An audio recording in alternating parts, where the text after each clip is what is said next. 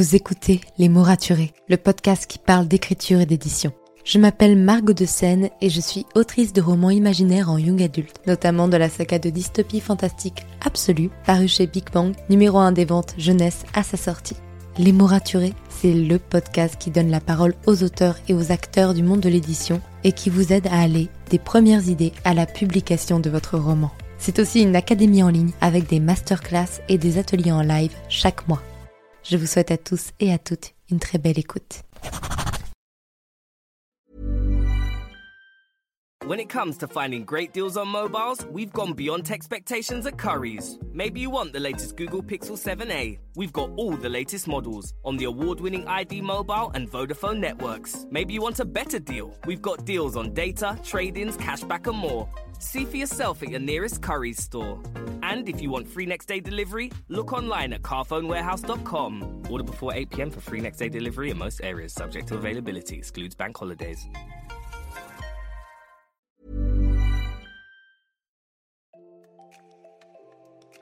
Vous écoutez Les mots raturés, podcast d'écriture, d'édition et de communication.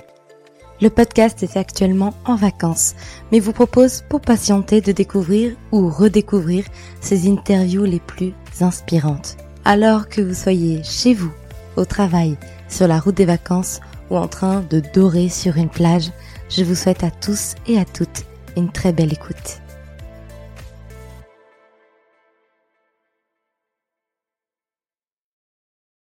Bonjour et bienvenue dans ce nouvel épisode de podcast. J'espère que vous allez bien et que vous avez passé un très très bon week-end. Moi je suis tellement contente de vous retrouver aujourd'hui pour cet épisode avec Christelle Dabos. Autant vous dire que ça me paraissait totalement improbable qu'elle accepte une interview avec moi. Donc j'étais tellement heureuse quand elle l'a fait. On a parlé de plein de choses. Déjà, elle est adorable, donc c'était un super moment pour moi. J'ai vraiment eu le sourire tout le long au moment de l'épisode, donc j'espère que ça vous donnera aussi le sourire d'écouter cet épisode. On a parlé de plein de choses, comme je disais, notamment de comment elle a vécu le succès de la passe miroir, de comment rebondir après avoir écrit un best-seller international, de ses projets actuels, de ses envies actuelles, de ce qu'elle, en fait, souhaitait faire pour l'avenir. Et j'ai trouvé ça super intéressant. On a aussi notamment parlé de son rapport à l'écriture, parce que je, je fais en sorte de lui poser plein de questions d'auditeurs, parce que vous en aviez énormément à lui poser. Bref, c'était un super moment. N'hésitez pas à aller la suivre sur les réseaux sociaux pour avoir ses actualités en temps réel. Sur ce, moi je vous laisse avec l'épisode de podcast. Très bonne écoute. Bonjour Christelle. Et bonjour Margot. Tu n'imagines pas combien je suis heureuse de t'avoir avec moi aujourd'hui. Pour, te dire, j'ai re-regardé le message que je t'avais envoyé, je l'avais envoyé en février, et c'était un peu une bouteille à la mer que je lançais en disant, oh, peut-être peut-être elle pourrait répondre et, et ce serait merveilleux. Euh, pour tout avouer, je suis une grande fan, donc euh, vraiment c'était un, un, pur bonheur de voir ton mail retour arriver quelques mois plus tard. Donc merci beaucoup d'être ici avec moi aujourd'hui. Un grand merci de m'avoir invité Margot et c'est un plaisir pour moi.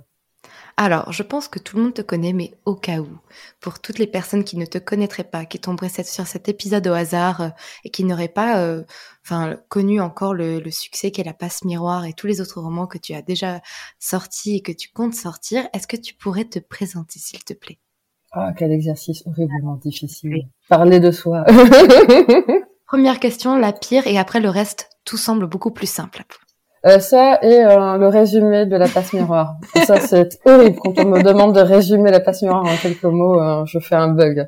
Alors, alors juste pour me présenter moi, bah, je suis donc bah, publié essentiellement pour la passe miroir pour le moment une série en quatre tomes chez Gallimard Jeunesse. J'ai été publié pour le premier tome à l'occasion d'un concours organisé euh, par Gallimard Jeunesse en partenariat avec RTL et Télérama. C'était la, à l'occasion des 40 ans euh, de la maison d'édition et c'était leur première édition. J'en profite pour dire que là actuellement, bah, si je ne me trompe pas, c'est la cinquième ou la sixième édition. En tout cas, voilà, il y en a une en ce moment-là qui, euh, qui, euh, qui, vient de, de, démarrer pour les personnes que ça intéresse. Et euh, avant cela, euh, je ne me destinais pas du tout à être publiée. Euh, j'ai eu un parcours un petit peu chaotique au niveau des, des études. J'étais très touche à tout. Euh, je n'ai pratiquement eu de diplôme nulle part parce que je m'arrêtais toujours en cours de route. Euh, la seule euh, voie vraiment où j'ai persévéré, c'est pour être bibliothécaire, où là j'ai su avoir un brevet en Belgique, mais je n'ai jamais eu de poste, donc je suis une bibliothécaire euh, ratée. mais euh, voilà, ce n'est pas grave, je me suis réfugiée dans l'écriture à corps perdu, et au final, je, je, ne regrette rien. Oui. je ah. précise que je, je, suis née en France, mais que je, je, je parle là de la Belgique, mais je suis originaire de la Côte d'Azur en France. Tu as très bien choisi ton lieu ah, de vie. J'ai eu un coup de cœur pour la Belgique. J'ai découvert la Belgique en 2005, il me semble, ou en 2004, mais je sais que je suis pratiquement plus partie. Hein. À partir du moment où je me suis, où j'ai posé les pieds dans le pays, je me suis dit, ok, c'est ici que je dois être. Je compatis, je vis à la frontière belge, mais du côté français, et euh, j'ai des origines belges, donc pour moi la Belgique c'est un peu mon, mon deuxième pays de cœur, et je ne peux que comprendre l'amour qu'on puisse porter à, ce pays, vraiment. Hmm. Et euh, alors, on, je peux te demander l'exercice de, de, pitcher la passe miroir parce que voilà, y a, les quatre tomes sont déjà sortis, surtout qu'on va parler d'autres livres, donc ne t'inquiète pas pour ça. Mais peut-être juste repréciser une chose. En fait, toi, aujourd'hui, si on en est là aujourd'hui à discuter entre nous sur ce podcast, et si tu as vécu tout ce que tu as vécu, c'est parce qu'au départ, tu as commencé à publier tes textes sur Internet. Exactement. Je suis très bien renseignée. en même temps, je n'en fais pas un mystère. non. Euh, pratiquement à chaque interview, dès que l'occasion de le, de, le, placer dans une conversation, euh, j'ai débuté vraiment euh, mon premier gros public. quand je dis gros, je mets des guillemets parce que à l'époque c'était quarantaine de membres, donc c'est Plume d'argent. Voilà, c'est c'est mon petit nid douillet de plumes le site de l'époque, c'était dans 2008, si je me trompe pas. Euh, c'est à cette époque-là que je l'ai découvert, donc c'est vraiment un site plutôt ancien, euh, qui existe toujours aujourd'hui et qui s'est beaucoup développé depuis. Euh, je plaide un peu coupable parce que voilà, comme justement j'ai tendance à beaucoup euh, en parler, ben j'ai peut-être potentiellement ramené des, des, des, des, gens, ce qui fait qu'on est passé de 40 membres à plus de 4000 membres aujourd'hui. Donc euh, la communauté s'est bien développée, mais euh, le mérite ne m'en revient pas et on est une très belle équipe. À l'époque, en, 2008, j'étais un membre lambda, mais euh, depuis, j'ai intégré l'équipe de d'abord de modération, puis d'administration. Et euh, il y a une superbe équipe hein, aussi hein, qui font. Les personnes font un travail fabuleux. Et, euh, et oui, donc ça a été d'abord mon ma première expérience, on va dire, où là vraiment j'ai eu des retours hein, sur mes textes. Avant, je destinais ça plutôt à des amis proches qui me connaissaient bien. Et là vraiment, c'était les premiers retours, euh, les premiers commentaires que j'avais sur euh, bah, sur la passe miroir et qui ont, ça m'a énormément profité. Et puis c'est eux qui t'ont poussé à participer au concours euh, Gallimard Jeunesse, il me semble. Euh, un petit peu plus que poussé, limite menacé. Il y a une de mes amies de Plume d'Argent qui disait que si moi je ne je n'envoyais pas mon manuscrit à Gallimard Jeunesse, elle se chargerait de le faire à ma place. bon, elle aurait très bien fait vu le résultat qu'on connaît aujourd'hui. Ah oui, non, non, mais je, je suis très bien entourée. Oui. Alors, on va peut-être pas revenir sur l'écriture en elle-même de la passe miroir parce que je sais que tu en as déjà parlé pas mal dans d'autres podcasts, dans des interviews et euh, que d'ailleurs si vous êtes curieux un peu d'en savoir plus sur tout le processus d'écriture, tu n'en fais pas un secret, tu en parles pas mal et ça je trouve ça trop trop cool. Mais j'aimerais bien en discuter d'autres choses avec toi. Notamment, tu dis que Ophélie, c'est un personnage qui te ressemble beaucoup, en tout cas qui t'a ressemblé dans la manière d'être. Euh, bah voilà, c'est une personnage qui est plutôt timide, plutôt réservé, qui a beaucoup de maladresse, qui aime pas être au centre de l'attention. Et toi, en tant qu'autrice, tu avais eu, euh, finalement, tu as vécu ce que le cauchemar d'Ophélie, dans le bon sens du terme, puisque le succès de la passe miroir, il a été phénoménal, il a été planétaire. Et comment tu as su gérer la sortie des quatre tomes en librairie avec tout ce que ça implique, que ce soit l'engouement qui a été très fort, l'amour des lecteurs, mais aussi les critiques et la pression, surtout quand on est euh, finalement une personne timide? Alors, euh, j'aurais tendance à dire que Ophélie est beaucoup moins timide que moi, en fait. Hein. en fait, euh, Ophélie, c'est pas une vraie timide. elle est assez introvertie, mais en fait, elle est relativement peu complexée. Euh, alors que moi, euh, non, à la base, j'avais vraiment un très gros problème avec le regard des autres et il fallait fallait pas trop de globes oculaires euh, dans la direction dans ma direction à moi ça me ça me paralysait pour l'anecdote, euh, quelques semaines avant euh, que en fait mon texte soit retenu par Gallimard Jeunesse, euh, je, je, défendais, enfin je m'étais inscrite à une formation en informatique et je présentais mon site web devant un jury de trois personnes. Je tremblais comme une feuille, hein, vraiment, je, ma voix tremblait. Et le jury me disait mais pourquoi vous, vous mettez dans tous ces états euh, Et moi-même je ne pouvais pas. Je me disais oui, enfin excusez-moi, mais ça c'est ma nature. Je suis très mal à l'aise euh, de prendre la, voilà, de prendre la parole en public. Donc, forcément, lorsque euh, quelques temps plus tard, euh, j'ai un coup de téléphone de Gallimard Jeunesse qui m'annonce que euh, la passion a été retenue et que concrètement, ça signifiait que j'étais euh, cordialement invitée à participer au salon du livre de Montreuil, le gros salon numéro un de la jeunesse en France. Je peux même dire en Belgique aussi. Hein, et euh, qui euh, qu'il y aurait une annonce publique avec une prise de parole, il y aurait des photos, il y aurait euh, un passage à la radio filmé, oui, parce que sinon ce serait pas marrant. Et, euh, et je pense qu'il s'est absolument convaincu que c'était de très belles choses qu'il m'annonçait. Il ne voyait pas de, que de l'autre côté du téléphone, j'étais juste en train de me décomposer, de me liquéfier, faire non, non, non, non, non avec la tête, parce que je me disais non, ça va, je ne peux pas affronter ça, c'est au-delà de, de mes forces. Donc, euh, les, les... au moins, ce qui était bien, c'est que je suis passée par l'épreuve du feu. Ça n'a pas été progressif, ça a été directement tout ce, voilà, tout ce qui était le plus difficile pour moi, j'ai commencé par ça. Donc après, je n'avais plus aucune excuse. Hein. Si j'avais survécu à ça, je pouvais survivre au reste. C'est clair. Surtout que pour le coup, le succès ne s'est pas arrêté au premier tome. Au contraire, avec la sortie du deuxième tome, tout de suite. Il y a eu quelque chose de nouveau en plus, de nouveaux lecteurs qui sont venus. Et au fur et à mesure de la saga, ça n'a cessé de grossir. Aujourd'hui, tu es traduit dans des dizaines de langues, euh, ce qui est assez impressionnant, il faut dire. À chaque fois, j'ai été regarder un peu tous les titres euh, à modifier à chaque fois dans chaque langue. C'est quand même vachement chouette de se dire que son histoire a traversé les frontières et a traversé la barrière de la langue. C'est quand même trop trop cool. Donc finalement, tu as dû faire énormément de choses que tu n'aurais jamais imaginé devoir faire un jour. Ah, c'est, bah, je suis passée de l'autre côté du miroir. voilà, c'est l'occasion de la placer celle-là. euh, en fait, le, le, premier tome, il y avait un succès, mais j'ai envie de dire euh, modeste.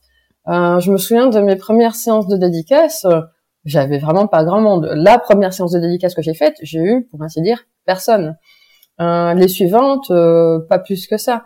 Et c'est vraiment à l'occasion de la sortie du deuxième tome, quand j'ai fait ma première séance de dédicace à Paris et que j'ai vu qu'il y avait des gens sur le trottoir devant la librairie et que je croyais que c'était pour le cinéma d'à côté et qu'on m'a dit non non non c'est pour toi. Là je me suis dit mais qu'est-ce qui se passe? Euh, J'ai eu un moment d'arrêt, je me suis dit mais euh, qu'est-ce qui s'est passé? Euh, Qui sont tous ces gens? D'où sortent-ils?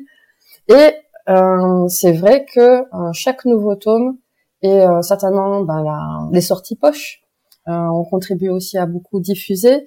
Euh, je pense aussi que le livre a été euh, très bien recommandé au sein des euh, librairies, des bibliothèques, des chroniqueurs, des chroniqueuses du net. J'ai vraiment eu, j'ai vraiment bénéficié d'un rayonnement à tout point de vue qui a profité à la, à la place Féroire. Et puis après, c'est l'effet boule de neige.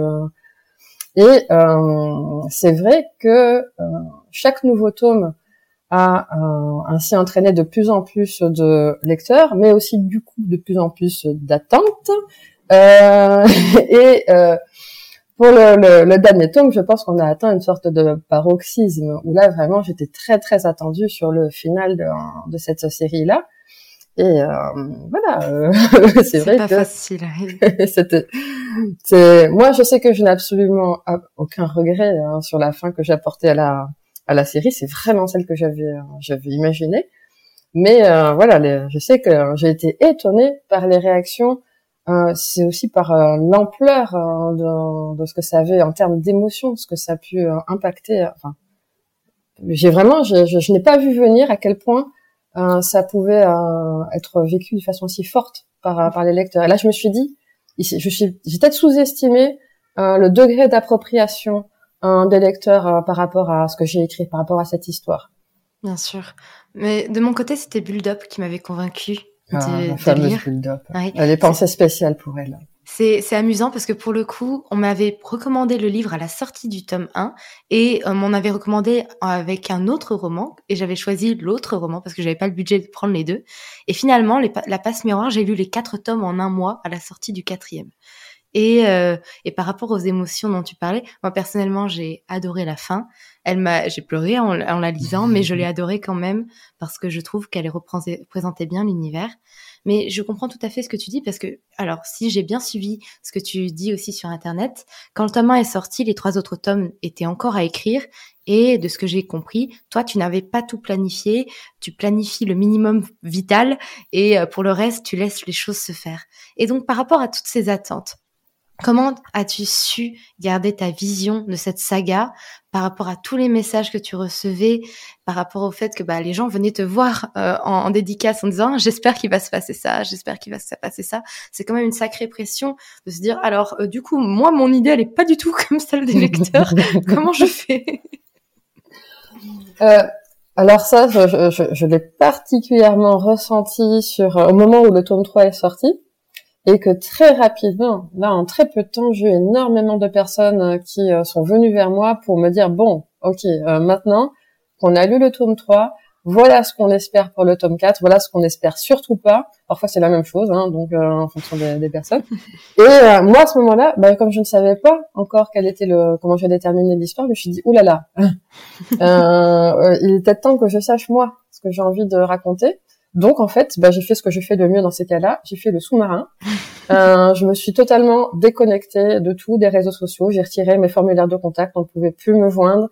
Euh, tous mes comptes ont été mis en stand-by. J'ai annulé des rencontres. Euh, et pendant un mois, je suis restée vraiment seule chez moi pour faire le point de dire bon, allez, moi, comment est-ce que je souhaite terminer l'histoire? Jusqu'à ce que j'ai eu cette évidence. Et quand l'évidence elle est là, ben voilà. Ben, c'est l'histoire qui avait envie de dire qui, se presque qui se raconte d'elle-même. Donc, euh, bah, dans ces cas-là, euh, je, ouais, pour moi, c'était ça, c'était c'était cette fin-là. Je me suis reconnectée, euh, j'ai repris mes rencontres et ça n'a absolument rien changé du coup d'avoir les théories. Juste, je, je, je, voyais bien en fonction de ce qu'on me disait, fallait vraiment faire poker face, hein, de rien laisser transparaître. Donc, je voyais bien par rapport à ce qu'on me disait. De, parfois, je me disais, oh là là là là. non, ça va pas être ça, mais c'est pas grave. Et euh, mais je pense que vraiment, là, c'est c'est un ressenti très personnel, mais euh, moi, je, je, je, vis vraiment l'écriture comme quelque chose de profondément vivant et euh, même qui, euh, par moment, moi, je suis presque là en tant que spectatrice. J'assiste, je suis presque juste là pour assister à l'acte d'écriture, mais l'histoire, c'est très bien ce qu'elle a envie de raconter. Alors, euh, ce soit l'histoire ou euh, une autre facette de soi hein, qui est inconsciente et qui est en train de se dire, c'est juste que c'est tellement évident que c'est ça que euh, rien ne peut faire dévier. Et puis, ce qui est incroyable avec cette fin, de mon avis personnel, c'est que elle ne ferme pas la porte à l'histoire et elle les laisse, elle laisse encore les personnages vivre d'autres aventures. Et ça, au contraire, moi, je trouve ça je trouve ça super parce que euh, la fin ne marque pas la fin de l'univers et la fin des, personnages. Non, il se passe encore d'autres choses après. Nous, on le verra peut-être pas, mais il se passera d'autres choses. Parce que je sais que tu ne souhaites pas écrire de suite à la passe miroir, que voilà, toi, tu as tourné la page de cette aventure, mais en même temps, elle n'est pas encore totalement terminée puisqu'elle va être adaptée en BD par euh, Vanida. Exactement. Comment tu vis tout ça et quel travail tu vas réaliser avec elle? Alors pour l'adaptation en bande dessinée, euh, là c'est vraiment Vanida qui va porter, euh, qui est déjà en train de porter euh, toutes les casquettes. moi je suis juste là pour faire, je veux dire servir du café virtuel à distance, soutenir le moral des troupes. Et, et moi en fait à la base, si j'avais pu, dès le mhm. début j'aurais fait une bande dessinée parce que c'est un support que j'adore. je suis très très fan des, des BD. Et euh, la passe miroir était tellement visuelle dans mon esprit. C'est très visuel. Bah, je vraiment voilà, moi je suis à la fois je suis très dessin animé, très bande dessinée. C'est vraiment euh, dans ma tête, c'est clairement ainsi que c'est apparu pour pour la passe miroir. Et si j'avais pu par mes propres moyens faire une BD dès le début, euh, je serais passée par ça. Mais euh, j'ai vite euh, testé la limite de ma propre compétence en la matière. Donc je me suis dit bon moi c'est pas grave, c'est l'écriture, donc je vais aller à fond dans l'écriture. Mais euh, depuis le début, j'espérais qu'il y aurait ce projet d'adaptation de jour en, BD et surtout de trouver la personne qui saurait euh, capter l'essence de, de, mon univers, de mes personnages, de mon histoire. Et il y a eu beaucoup de propositions. Hein. Gallimard Jeunesse a été très sollicité, tantôt par des scénaristes, tantôt par euh, des personnes qui étaient plutôt dans l'illustration. Euh, rarement qu'il y avait les deux casquettes. Et euh, voilà, il y avait euh, voilà certains certains dossiers étaient tentants, mais ça ne cochait pas forcément toutes les cases. Et c'est vrai que Vanida, elle, est arrivée là avec, euh, enfin, pour moi, à l'instant où j'ai lu les BD de, de, Vanida qui n'ont rien à voir avec l'univers de la, de la passe miroir, ce que Vanida écrit, ce n'est pas du tout de la fantaisie. Euh, toutes ces BD, c'est dans un univers complètement contemporain, la vie de tous les jours. Et bah, malgré ça, j'ai ressenti une connexion extrêmement puissante en lisant ces BD et euh, je me suis dit, elle, j'espère que ce sera elle. Et quand elle s'est proposée, alors là, je me suis dit, allez, moi, je la soutiens à 200%. Et euh, j'ai, j'ai suivi quand elle a monté le dossier pour Gallimard, j'ai suivi ça étape par étape. Et, euh, et là, toujours aujourd'hui, ben, j'ai cet euh, avantage. Hein, en avant-première, elle me soumet les planches au fur et à mesure qu'elle les, qu'elle les finalise. Et c'est que du bonheur. Mais voilà, je, j'interviens le moins possible dans son processus elle, déjà parce qu'elle sait très bien où elle va. Hein, ça, elle est très solide par rapport à ça. Et euh, aussi parce que voilà, je vois que ton air, elle, elle a, tout. Voilà. encore une fois, la passe miroir est entre les meilleures mains du monde possible. Bien sûr. Bah, pour moi, la passe miroir, en plus, comme tu dis, c'est extrêmement visuel. Il y a beaucoup de Miyazaki, je trouve. C'est marrant parce que Miyazaki, on est habitué à les voir en film et pourtant et pas les lire, même s'il y a des livres qui sont qui sont inspirés, qui inspirent les Miyazaki. Je pense notamment au Château dans le ciel, bref. Et euh, en fait, quand j'ai lu la passe miroir, j'ai retrouvé ce décalé mais dans le bon sens du terme, très euh, coloré en fait et très rêveur qu'avaient les Miyazaki.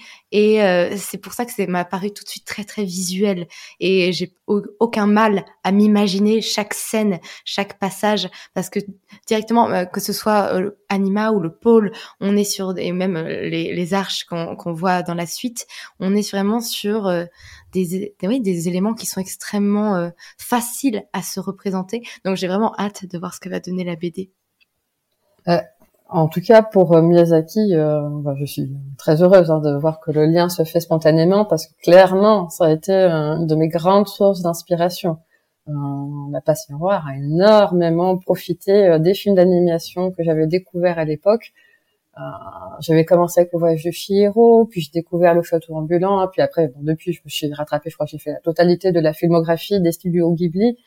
Et je pense que c'est vraiment un thème qui m'a qui est récurrent euh, chez euh, chez Miyazaki et qui m'a directement parlé, c'est euh, celui des apparences qui sont toujours trompeuses et qui n'arrêtent pas. Alors lui en image, c'est toujours fluctuant. et, et, moi j'adore ça. clairement dans la miroir, c'est très descriptif hein, la miroir, mais c'est ce que je voulais. Je voulais vraiment produire ce que moi visuellement je voyais ce foisonnement de détails que lui il avait dans ses films d'animation et que ça bouge tout le temps et que euh, c'est très illusoire comme univers. Oui, et puis même Ophélie, je trouve, a beaucoup de Chihiro et de Sophie en elle, dans, ses comportements. Dans aussi, euh, ce que j'adore avec Sophie, finalement, c'est qu'elle est jamais vraiment ce qu'on pense qu'elle est et qu'elle elle ne cesse de changer tout le long du film. Et c'est un peu aussi le cas d'Ophélie. Et d'ailleurs, les seuls moments où elle-même ne sait pas qui elle est, bah, elle est bloquée devant son miroir, mais le reste du temps, elle, elle sait parfaitement qui elle est, mais nous, on ne fait que euh, l'entreapercevoir et l'avoir changé tout le temps. Donc c'est quelque chose que je trouve très appréciable à lire. Ah bah, tu as une très belle façon d'en parler. Écoute, merci. Je lui transmettrai. Euh, on va parler de tes dernières sorties et de ce que tu vas faire maintenant. Parce que moi, je pourrais parler de la passe miroir avec toi pendant des heures, sache-le. Mais j'ai apprécié, notamment du personnage d'Archibald. J'avoue qu'il a eu une place euh, très spéciale dans mon cœur. Euh. Ah, et Archibald de pensée, encore une. Ah oui, mais en même temps, en même temps euh, vraiment, il est incroyable ce personnage. Enfin, tous les personnages sont incroyables dans le dans leur couleur et dans et dans leur spécificité. Et bon, je vais pas en parler des heures, mais que ce soit le chevalier Thorne, voilà, bon, voilà. Je, je, je pourrais vraiment en discuter longtemps avec toi. Dernièrement, et je ne l'ai pas encore acheté et j'ai tellement hâte de le lire, tu as écrit et publié euh, chez Le Robert et l'imagination prend feu, qui parle de ta relation avec l'écriture.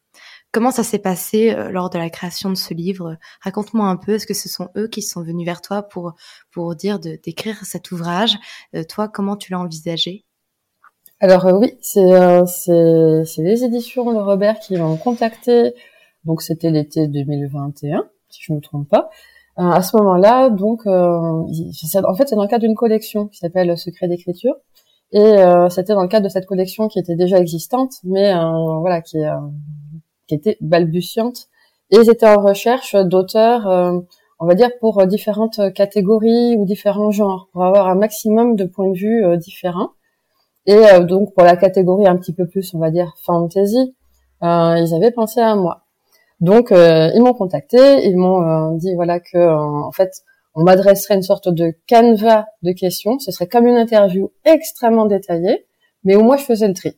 Euh, déjà, je, choisissais euh, les questions auxquelles je souhaitais répondre. Je pouvais rajouter des questions hein, si euh, j'en avais qui ne figuraient pas dedans.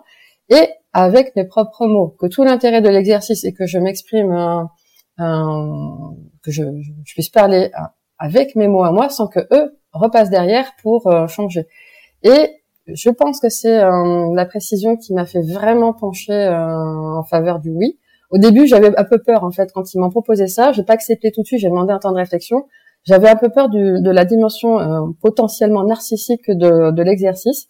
Et je me suis dit, mais j'ai peur de faire beaucoup de moi, moi, moi, et c'est de ça dont il va s'agir inévitablement. Je, là, je, je serai au cœur même du sujet du livre.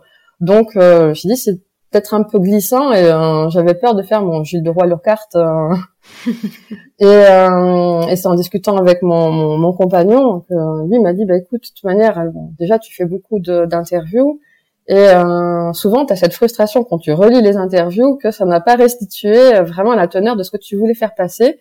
Et effectivement des choses qui me tenaient très à cœur sur lesquelles j'étais très insistante n'étaient pas retranscrites. D'autres qui pour moi étaient anecdotiques euh, occuper le centre d'un article ou euh, porter un éclairage limite pathétique euh, que je n'avais pas moi vu de, dedans.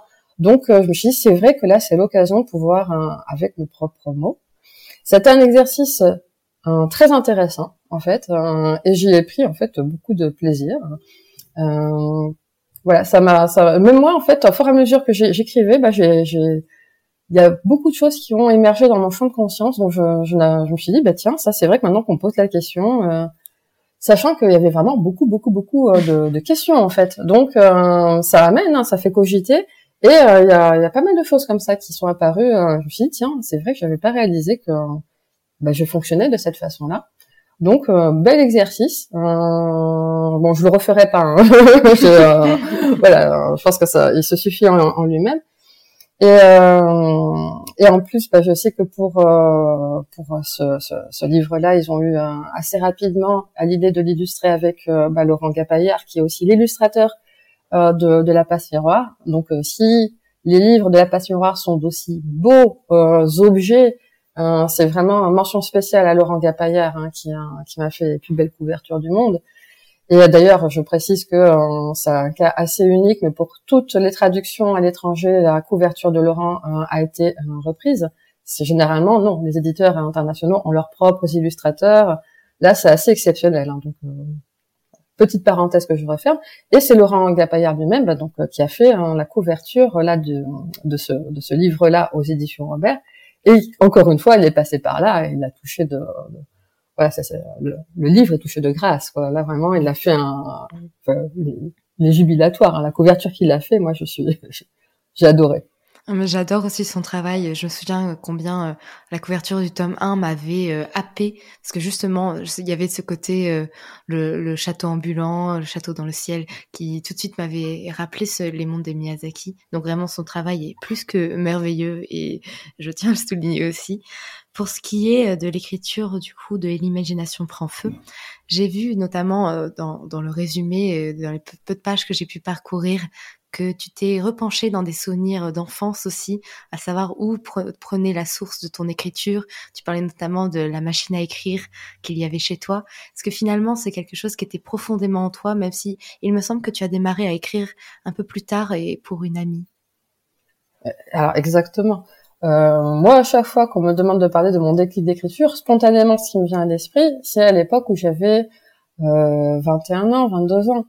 Euh, et en fait, justement, bah là, ça, ça m'a amené vraiment à faire émerger des souvenirs anciens, me dire tiens, c'est vrai que si je creuse un peu, il y avait déjà un petit truc qui titillait à ce niveau-là, qui avait envie, mais qui échouait à chaque fois en fait.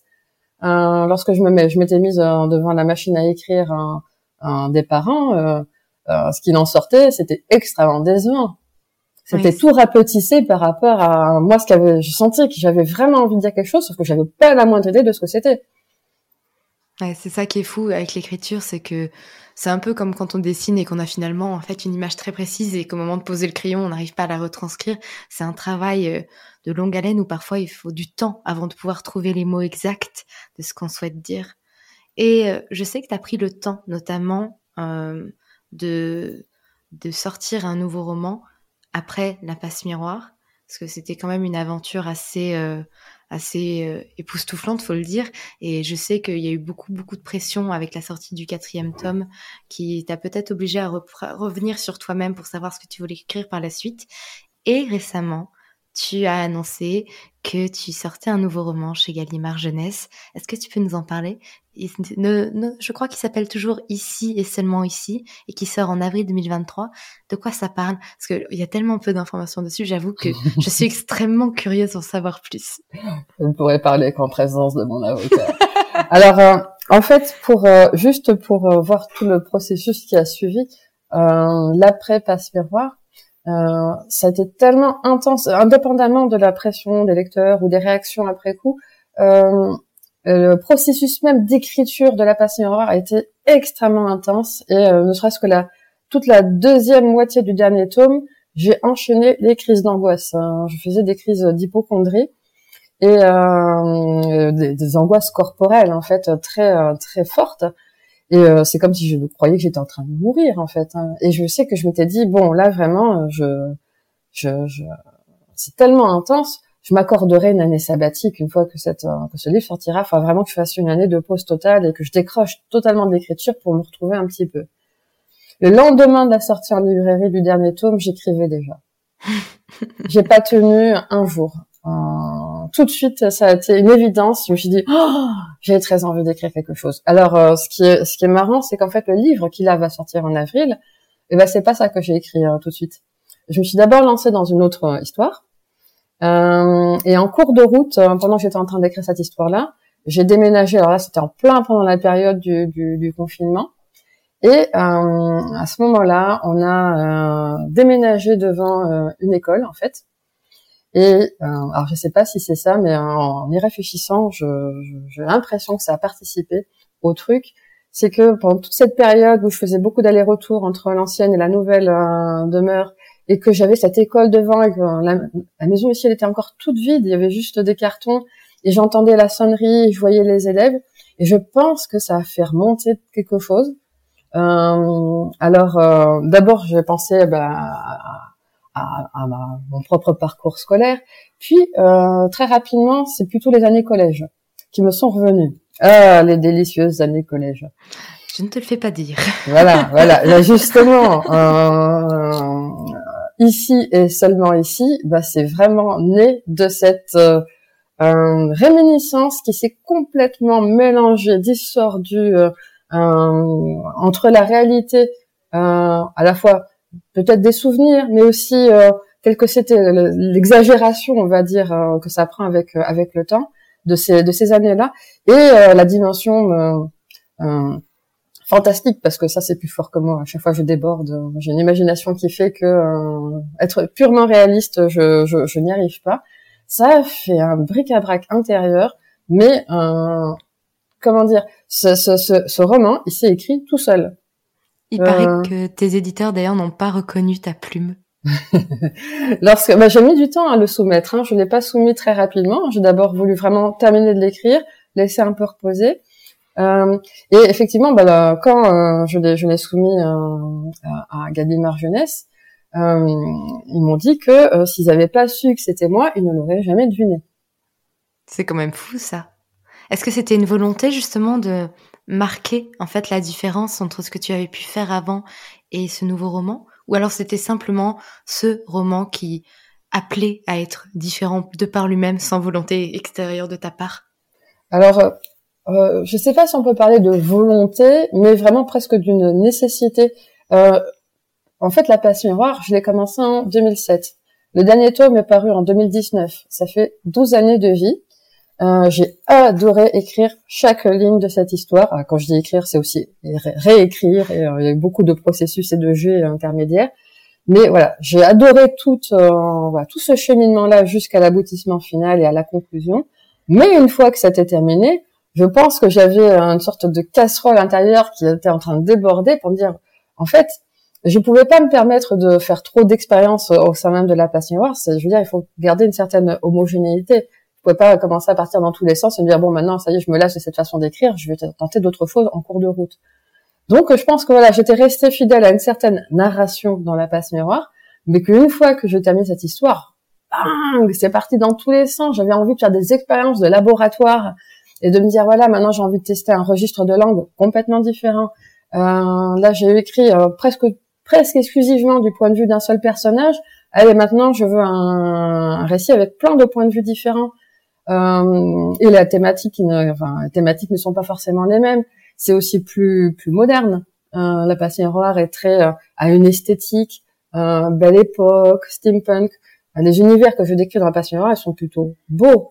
Là, j'avais envie de cracra, vraiment. Je me dis, allez, j'ai envie maintenant de, de, de, complètement explorer quelque chose de, de différent. Donc, euh, voilà, je, je, je, crois que j'avais très très envie de ça. Non seulement bah, sur ce projet-là, hein, ici et seulement ici, mais euh, sur l'autre roman sur lequel euh, je suis en, parallèle de ça, que je suis en, train de terminer dans, dans, dans mes coulisses. Euh, je pense que voilà, là pour le moment j'ai vraiment pris une direction euh, assez différente, mais euh, pour le moment c'est avec ça que ça a très envie de, de jouer, donc. Euh, et c'est le plus important. La passe miroir, c'était une quête de mémoire et d'identité. Qu'as-tu voulu mettre en lumière dans ici et seulement ici? Alors euh, euh, ici, c'est vraiment euh, ce, cet espace de transition entre l'enfance et l'après-enfance. Alors je dis pas l'âge adulte parce que c'est pas tout à fait vrai, puisque là, ça correspond, on va dire, je je je crois pas que j'emploie le mot dans le terme, ne serait-ce que collège, mais bon, on comprend hein, qu'il s'agit du, du, du, collège. Mais c'est ce petit trait d'union où on est expulsé un peu brutalement de, de, de l'enfance euh, lorsqu'on on était dans, dans l'école primaire et que, enfin, en tout cas pour moi, c'était particulièrement une époque plutôt légère et insouciante, et que du jour au lendemain, euh, bah, le collège était plus du tout les mêmes, euh, c'était plus du tout les mêmes règles, plus du tout les mêmes, les mêmes façons de. La cour de récréation, c'était la métamorphose complète. Hein. C'était plus du tout récréatif. Hein, hein. Et moi, voilà, c'est ce trait d'union qui m'a vraiment intéressé de me dire, bah tiens, euh, on, est vraiment expulsé d'un coup de pied aux fesses de, en dehors. C'est plus l'enfance, mais c'est pas encore la suite. Et, euh, et c'est ça que, qui m'a intéressé de voir de près. Et toute cette euh, mécanique qui se met en place à la, au sein, alors là je pense au sein du collège, mais je pense que de façon générale, c'est des groupes sociaux en fait hein, qui se avec euh, bah, des phénomènes euh, comme celui du bouc émissaire, par exemple. Euh, voilà, tout ça, ça m'a, beaucoup. c'est ça. C'est vraiment ça que j'avais envie d'explorer et avec des points de vue différents. Donc pas être enfermé dans un seul point de vue, mais d'avoir plusieurs personnages points de vue pour explorer cette et revivre de l'intérieur cette mécanique organique là. Oui. Tu savais que les 25 premières années de notre vie semblent passer aussi lentement que les 75 d'après? Genre tellement c'est important dans la construction. C'est très très vrai. C'est très très. On n'a pas du tout le même rapport au temps et à l'espace hein, à cet âge-là. Moi, ça me paraissait interminable.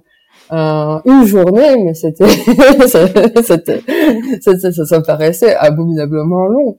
J'avais l'impression, d'ailleurs, je, je me projetais même pas après. Je me suis dit, mais c'était maintenant toujours, quoi. Oui. Donc, euh... dans le présent. Ah, bah, complètement, complètement. Mais euh, ça, pour moi, ça a été une écriture euh, très joyeuse, en fait. Mais euh, je, suis assez consciente qu'en fait, à la lecture, euh, ça l'est peut-être pas particulièrement. Mais je suis très curieuse de voir les, voilà, la façon dont ça va être ressenti par, par les lecteurs. Là, pour le moment, Gallimard Jeunesse euh, pense l'adresser, s'il ne change pas d'avis, mais euh, il pense vraiment, plutôt vraiment toute fin du collège. Donc plutôt à partir de, euh, de, de 15 ans, 14-15 ans. C'était plus vieux que le public de la passe miroir Exactement. 12 ou 13 et plus, je crois. C'est alors, euh, ils avaient démarré à 13 ans pour le premier tome, mais je crois qu'après, avec la sortie poche, ils avaient décidé de dire à partir de 12 ans. Et euh, de fait, même si l'écriture de la passe miroir est assez euh, peut-être un peu élaborée, euh, c'était ça qui disait que ça pouvait être un obstacle. En plus, ce sont des gros livres, donc euh, je pense qu'il voulait pas que ce soit trop peut-être décourageant pour un public jeune qui serait pas familier des livres. Mais en fait, bon, voilà, le, en termes de contenu et de, de registre de langue, ça va, c'est plutôt sage, on va dire. Alors que bon, là, on est sur quelque chose de plus, euh, peut-être de plus difficile. Oui, bien sûr.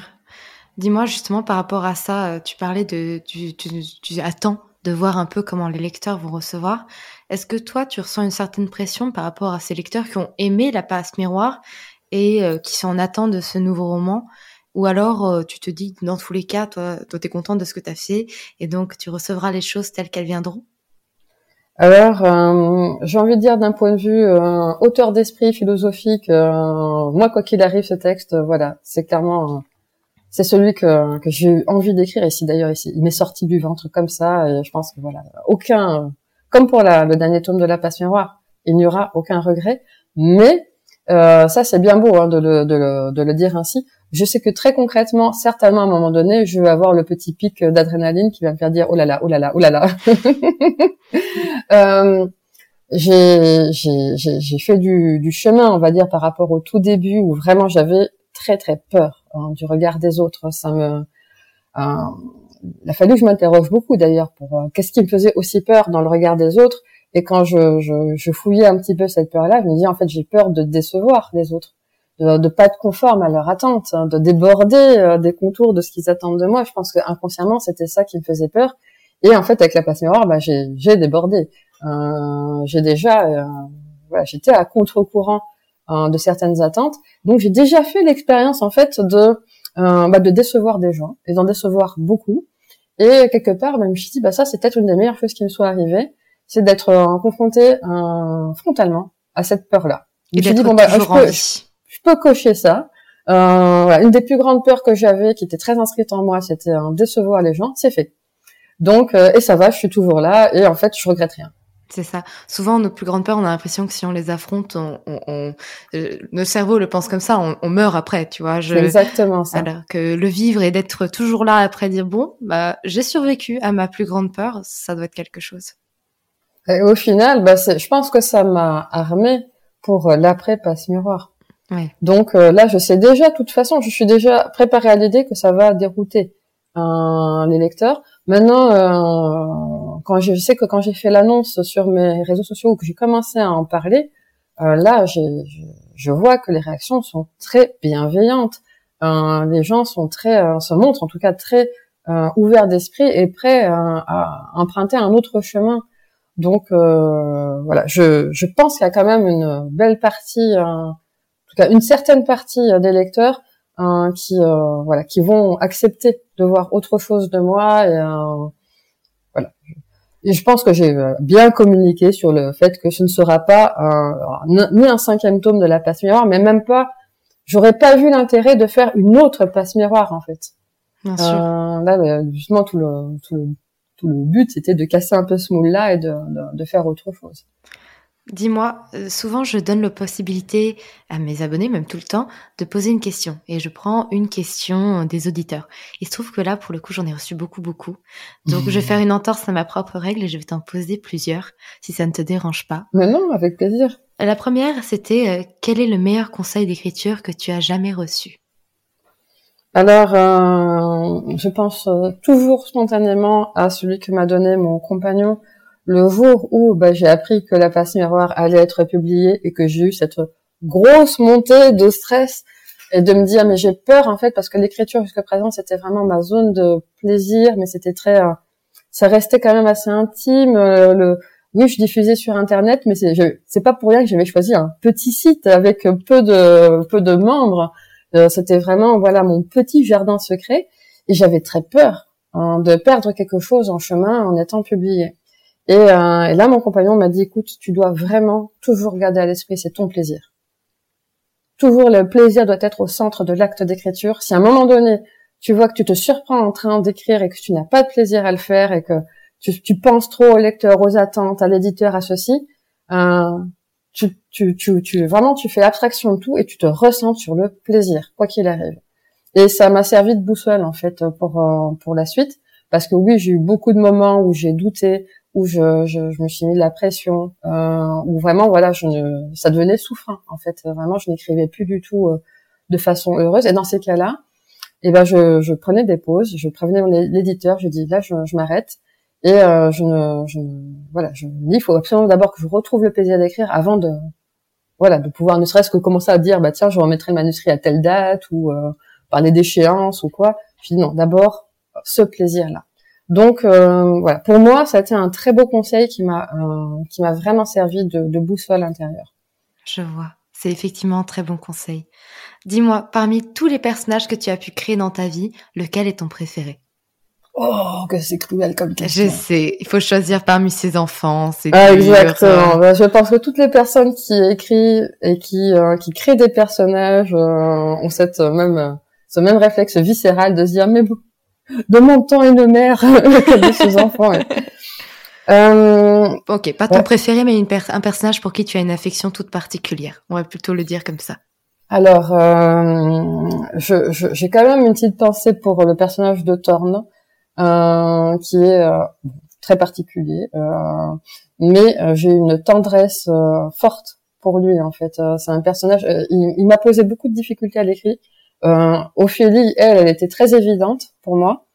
Mais euh, dès que Thorne apparaissait dans une scène, j'avais l'impression que du plomb s'abattait sur mes doigts à un moment où j'étais en train d'écrire sur le, clavier. Et même, de temps en temps, je tentais, je me suis dit, tiens, je vais, essayer de le faire un peu sourire. Mais tout de suite, il y a mon doigt qui effaçait tout de suite, hein, qui disait non, non, non, non, non, non, je pas de sourire ici. et, euh, et je sais que c'est un personnage, ça m'a pris beaucoup de temps pour le cerner et à voir mais dire mais qu'est-ce qui le motive? Pourquoi est-ce qu'il fait ça? Pourquoi est-ce qu'il se comporte ainsi? Et à partir du moment où j'ai commencé à mieux le connaître là il m'a touché. Oui un peu comme Ophélie finalement. Ah bah oui. Mais alors Ophélie elle bon on va dire que presque euh, dès le début elle m'est apparue assez euh, de façon assez assez évidente. Je veux dire un peu comme Ophélie par rapport à Thorne. Ah elle-même elle-même oui oui tout à fait. oui oui bah c'est c'est un peu comme euh, la comparaison de Shrek hein, avec euh, les oignons que ça se découvre couche après couche. voilà, Thor on a plusieurs couches, donc il faut vraiment beaucoup l'éplucher pour euh, l'apprécier. Effectivement. Dis-moi, à quoi ressemble une session d'écriture type pour toi? Les gens sont très curieux. Vraiment, quand je te dis que j'ai beaucoup de questions, je te montre à la caméra, j'ai beaucoup, beaucoup de questions. Je ne vais pas toutes les poser, mais j'en ai pas mal quand même. Bah, je, je, je, suis très, euh, très flattée hein, de, cette, de cet intérêt. Alors, euh, une session d'écriture? Mm-hmm. euh, alors déjà, euh, rien ne commence avant un bon chocolat chaud. c'est mon carburant à moi. D'ailleurs, j'ai une relation un peu problématique hein, avec le chocolat chaud. Je sais que j'en prends beaucoup trop et j'essaie de, de, me calmer sur les dosages. Euh, mais voilà, euh, c'est mon carburant à moi du. On va dire chaque euh, avant chaque session et euh, avec des pauses régulières, il me faut mon chocolat chaud et euh, un canapé. voilà, ça c'est très important pour moi. Je n'arrive pas à écrire nulle part. Enfin, pas, je n'arrive pas vraiment à écrire ailleurs que dans que dans le canapé. Euh, si on me met à une chaise euh, avec un bureau, mais c'est horrible, je peux rien faire. Euh, c'est très inconfortable pour moi. Donc le canapé c'est douillet. il faut vraiment que mes pieds ne touchent pas le sol. Donc généralement soit je me mets en tailleur, soit je pose mes pieds sur quelque chose, mais ils ne doivent pas être en contact du sol et je dois me sentir flotter. Et et puis bon, généralement le matin, on va dire rarement je me mets à l'écriture dès le début. Euh, souvent euh, je bagnode sur mon ordinateur, euh, je regarde je regarde mes messages, souvent je fais coucou à mes contacts. et puis au bout d'un moment je me dis allez hop, on va quand même généralement je commence par relire ce que j'ai écrit la veille. Ça me remet un petit peu dans l'état d'esprit. Souvent quand je relis, je retouche parce que voilà, ça c'est je suis un peu par rapport à ça, voilà, je, suis très exigeante avec moi-même et tant que c'est pas exactement ce que je veux, hein, je vais beaucoup remanier le texte. Et je suis pas sentimentale, hein, je peux couper des, tranches de texte en, entier, euh, je, peux renoncer à tout si je sens que c'est dans l'intérêt du texte. Et euh, généralement, bah voilà, après ça me propulse directement naturellement sur euh, sur la suite, sur voilà, le chapitre suivant ou la scène suivante. Et, et c'est tout simplement ça. Je précise que je ne mets pas le réveil le matin Donc, bon, je, je, on va dire, je suis relativement matinale. Hein. Spontanément, je me réveille vers 7-8 heures, mais bon, parfois plus tard. Et je mettrai pas le réveil pour ça, clairement. Hein. Voilà, je, il faut que ça, il faut que j'émerge spontanément du, du, sommeil. Le sommeil est très important dans mon processus personnel. Euh, j'ai besoin de, alors plus encore que de dormir, c'est des rêves. Euh, j'ai une relation forte avec euh, l'onirisme et euh, mes rêves sont partie prenante de, de, de, de mon récit. Donc euh, voilà, j'aime bien ce moment le matin où je suis encore un peu flottante et j'ai encore un peu ce pied dans le lit, encore le pied dans le, dans le sommeil et euh, où euh, je sais pas si euh, cérébralement certainement ça peut s'expliquer, mais je suis assez encore désinhibée. Parce que c'est après que tout, un peu plus tard dans la journée, ça y est, de, je deviens un petit peu plus rationnel. J'ai le petit juge intérieur qui commence à se mettre en place, à être un peu plus critique. Et ça, lui, peut mettre un peu des freins après dans l'écriture. Mais ce moment de, où, ça lâche prise, tout simplement, euh, là, c'est que du bonheur. Et tu écris toute la journée et tous les jours? Ou tu as des horaires un peu particuliers? Alors non non c'est très très fluctuant. Généralement ça ça vraiment ça va ça va dépendre mais je je je faut, faut quand même le dire, je suis une belle petite feignasse. Euh, je fais énormément de pauses. Euh, je fais pas du tout des sessions de genre ouais plusieurs heures intensives et puis euh, non, euh, je fais des pauses absolument tout le temps. Et j'adore ça. J'adore euh, ralentir même dans le texte. je je suis très lente à écrire, mais j'aime cette lenteur. J'aime, euh, j'aime justement quand je suis dans un bon état d'esprit pour écrire. Euh, j'adore prolonger cet état d'esprit en n'écrivant pas justement et en faisant parfois des, je, je, je m'arrête. Il se passe beaucoup de choses aussi euh, dans les moments de silence et de non-écriture. Euh, souvent, ben, il y a beaucoup de choses qui me viennent ainsi dans ces moments où je, ne, je n'écris pas. Et et il y a des journées où j'écris pas du tout voilà, clairement, euh, je vais pas me forcer. Euh, je sais qu'à chaque fois que je me suis forcée, hein, ça, euh, j'ai effacé après ce que j'avais écrit en mots. C'est comme quand on est en train de lire et qu'on on, on, referme le livre pour euh, processer un peu ce qu'on vient de lire et de essayer de comprendre un peu tout ce qu'on a vécu. C'est un peu ça, non, finalement? Ah, il y a un petit peu de ça, c'est vrai. Peut-être en plus narcissique, mais euh, mais c'est vrai, c'est vrai que ça se rapproche un petit peu de, de ça. Et du coup, j'ai posé une dernière question des auditeurs parce que sinon, on en a pour la soirée, clairement. En tant que lauréate du concours du premier roman de Gallimard Jeunesse, quel conseil donneriez-vous? Je la trouve intéressante vu qu'ils viennent de rouvrir les portes de leur concours et que justement, ils le font cette année. Alors, euh, alors vraiment, euh, là, le, justement, je profite de cette nouvelle édition du concours pour euh, dire aux personnes qui, qui hésiteraient à participer, mais vraiment de le faire, parce que vraiment moi je suis l'incarnation même de la personne qui a hésité jusqu'à la dernière euh, minute.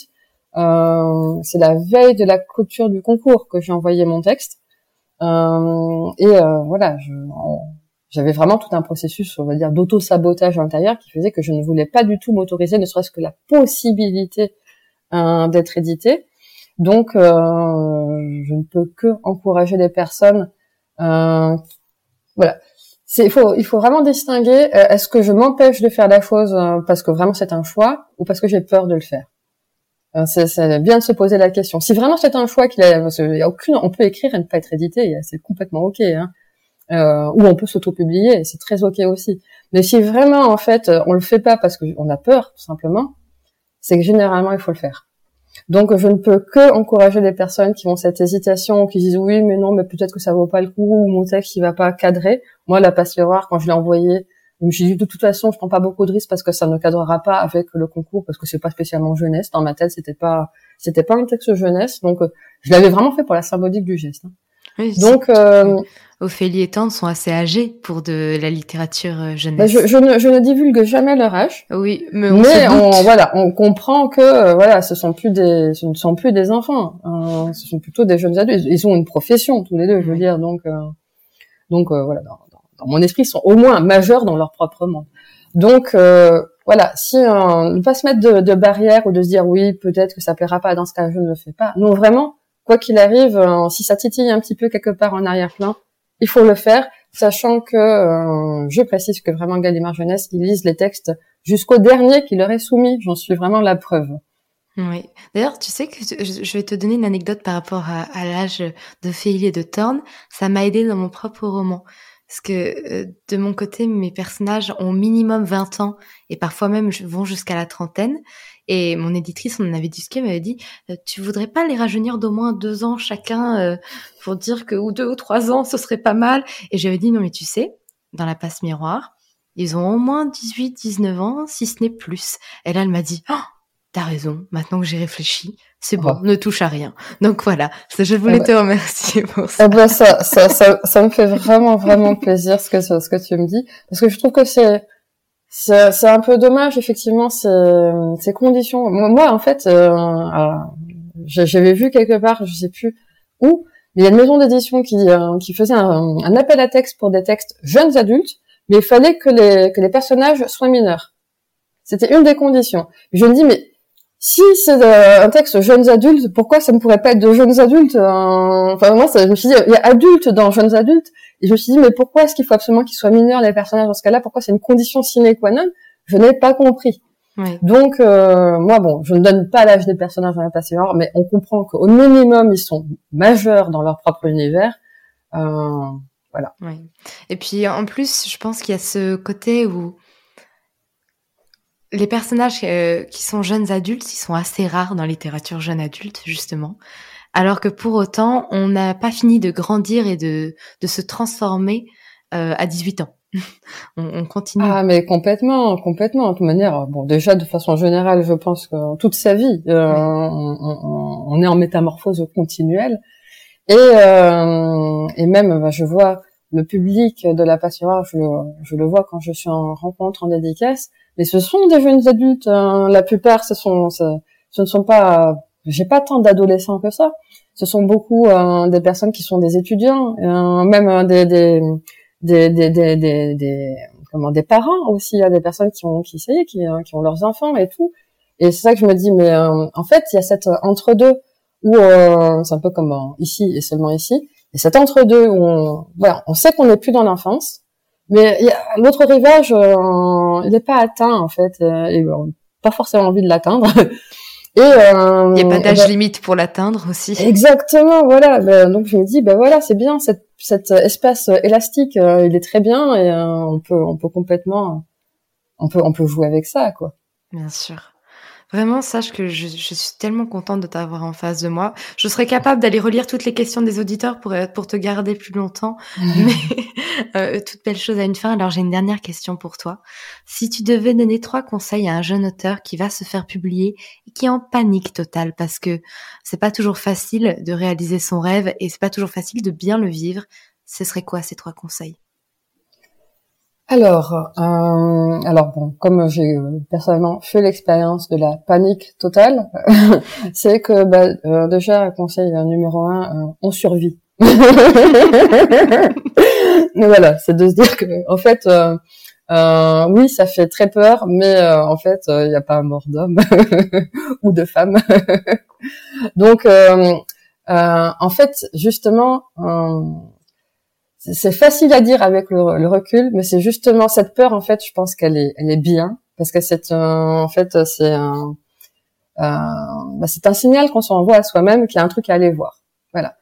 S'il y a une peur, c'est qu'il y a une zone euh, qui est volontairement qu'on ne veut pas regarder de trop près et euh, il y a quelque chose à regarder de près et quand ça c'est regardé de près, après on est beaucoup plus libre. Donc euh, vraiment aller au devant de la peur et le faire quoi qu'il arrive, affronter la peur. Ce sera le, le, conseil numéro un. Conseil numéro deux, j'aurais tendance à dire, euh, alors c'est bien effectivement de tenir compte des avis, euh, d'être à l'écoute de ce qu'on va dire euh, sur le texte, mais quoi qu'il en soit, rester fidèle à ce que soit on a envie de transmettre en fait. et que oui, bah, parfois peut-être que ça, on va se rendre compte que les attentes des, des lecteurs voilà, qui va avoir peut-être un décalage avec euh, soi. Euh, mais c'est pas grave. En toute manière, on ne fait pas l'unanimité, c'est pas possible.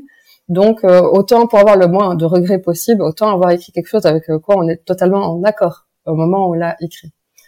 et comme troisième conseil, alors ça, je je sais que moi, ça m'a beaucoup manqué. C'est lorsque j'ai euh, le premier tome de La Passion Noire qui est apparu, je me suis complètement interdit euh, de euh, soumettre mon texte à d'autres personnes euh, dans ma tête, je m'étais créé une sorte de, je sais pas pourquoi, c'est parce que c'était pas du tout dans le contrat éditorial, mais j'étais persuadée qu'à partir du moment où j'étais publiée, je devais garder mon texte secret. Donc je me suis retrouvée du jour, du jour au lendemain extrêmement seule face à mon écran. Alors qu'avant, j'avais tout un réseau d'amis qui me suivaient et euh, je m'étais vraiment toute seule. Euh, c'est pas c'est pas Gallimard Jeunesse, c'est toute seule. Je me je me suis interdit d'aller voir euh, d'autres d'autres auteurs ou d'avoir d'autres d'avoir d'aller vers mes amis pour leur demander conseil. Et ça m'a complètement ça a participé à me bloquer pour mon deuxième tome. Et quand j'en ai parlé à Gallimard, ils m'ont dit mais bien sûr qu'on t'autorise à tu ne reste pas seul face à ton texte, bien sûr qu'on t'autorise à, à le ne le diffuse pas publiquement mais tu peux complètement avoir d'autres avis, et surtout des avis de confiance. Donc, on te fait confiance pour euh, t'entourer de personnes de confiance hein, qui n'iront pas après divulguer le texte. Hein. Et ben, ça m'a changé la vie hein, de pouvoir enfin à nouveau. Euh, ben, j'ai demandé à des amis s'ils étaient intéressés de, de regarder des textes, ils ont tout de suite répondu oui. Et j'ai vraiment été très bien entourée sur euh, sur chaque tome de la place miroir. J'étais pas seule en fait. donc Vraiment, dernier conseil, c'est si à l'occasion que voilà qu'il y a des personnes qui sont là dans l'entourage qui peuvent accompagner, ne pas s'en priver. Et c'est pas parce que voilà on signe un contrat avec un éditeur que tout d'un coup ça y est il y a une sorte de euh, arrêt total de la communication. Vous pouvez complètement continuer de euh, communiquer avec les personnes que vous voulez euh, sur votre texte. Et en dehors du texte, j'ai même envie de dire sur les contrats et surtout en fait, hein, il n'y a pas de, de, de tabou. Hein, donc je sais que c'est un sujet parfois délicat, hein, celui des, des contrats. Mais euh, moi, je préfère en parler en parfaite transparence. Hein. je trouve que c'est important aussi et qu'il n'y a pas du tout de gêne à avoir par rapport à ça. Donc euh, voilà, communiquer comme vous le souhaitez. Euh, il n'y a pas un, un contrat ne, signifie pas qu'on doit maintenant tout garder pour soi. En bref, on écrit seul, mais l'écriture n'est pas une passion solitaire. Oh, c'est tellement bien dit. Ah, écoute. c'est beau ce que tu dis. je vais en faire une pancarte. Vraiment, merci énormément pour ces trois conseils qui, je pense, aideront des jeunes auteurs ou moins jeunes auteurs, peu importe, euh, qui publient leur roman pour la première fois ou même pas, parce qu'effectivement, comme on disait en off, euh, même quand on est un auteur chevronné, publier un roman, ça reste toujours un, un, un stress qui, voilà, à un moment donné, ne nous quitte jamais, comme bah, les artistes qui montent sur scène, comme toujours. Le track est toujours là. Le track est toujours là, et c'est pas grave, et c'est normal et ça veut pas dire qu'on n'est pas un bon auteur. Et donc, euh, je pense que tu tu aides beaucoup de personnes là à travers cet épisode et même dans ta manière d'être, de d'être, euh, j'ai envie de dire un peu plus secrète sur les réseaux, mais de garder ta vie privée privée et la manière dont tu gères ta communication. Je pense que ça rassure beaucoup de personnes qui sont introverties et qui se sentent pas d'être euh, très visible, très présent, d'être très exposé. Et c'est normal. Et ça veut pas dire qu'on peut pas faire un grand succès aussi. Moi, je suis plutôt du, du genre à aider les auteurs à apprendre à communiquer parce que je suis une extravertie et c'est mon, mon métier de base et que ça me paraît logique pour moi. Mais je comprends aussi qu'on ne puisse ne pas avoir envie et je trouve ça bien qu'il y ait des exemples de réussite de personnes qui, elles, ont su se garder et préserver et ça les a pas empêchés en fait de trouver leur voie.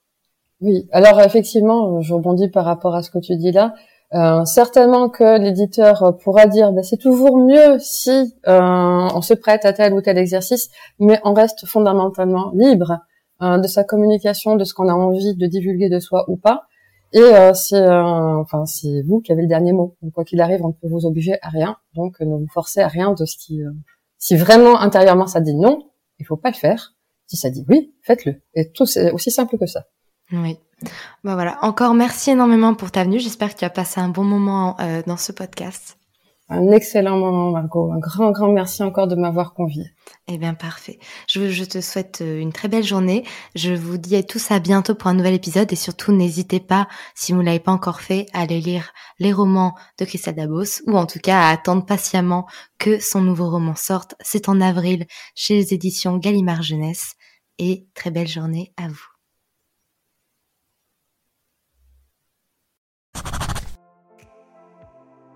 Merci pour votre écoute. Pour soutenir le podcast, n'oubliez pas de vous abonner et n'hésitez pas à laisser une note et un commentaire sur votre plateforme d'écoute préférée. Vous n'imaginez pas combien cela aide le podcast. Retrouvez toutes les actualités du podcast sur le compte Instagram les www.mo.raturé et en newsletter. À très bientôt pour un nouvel épisode.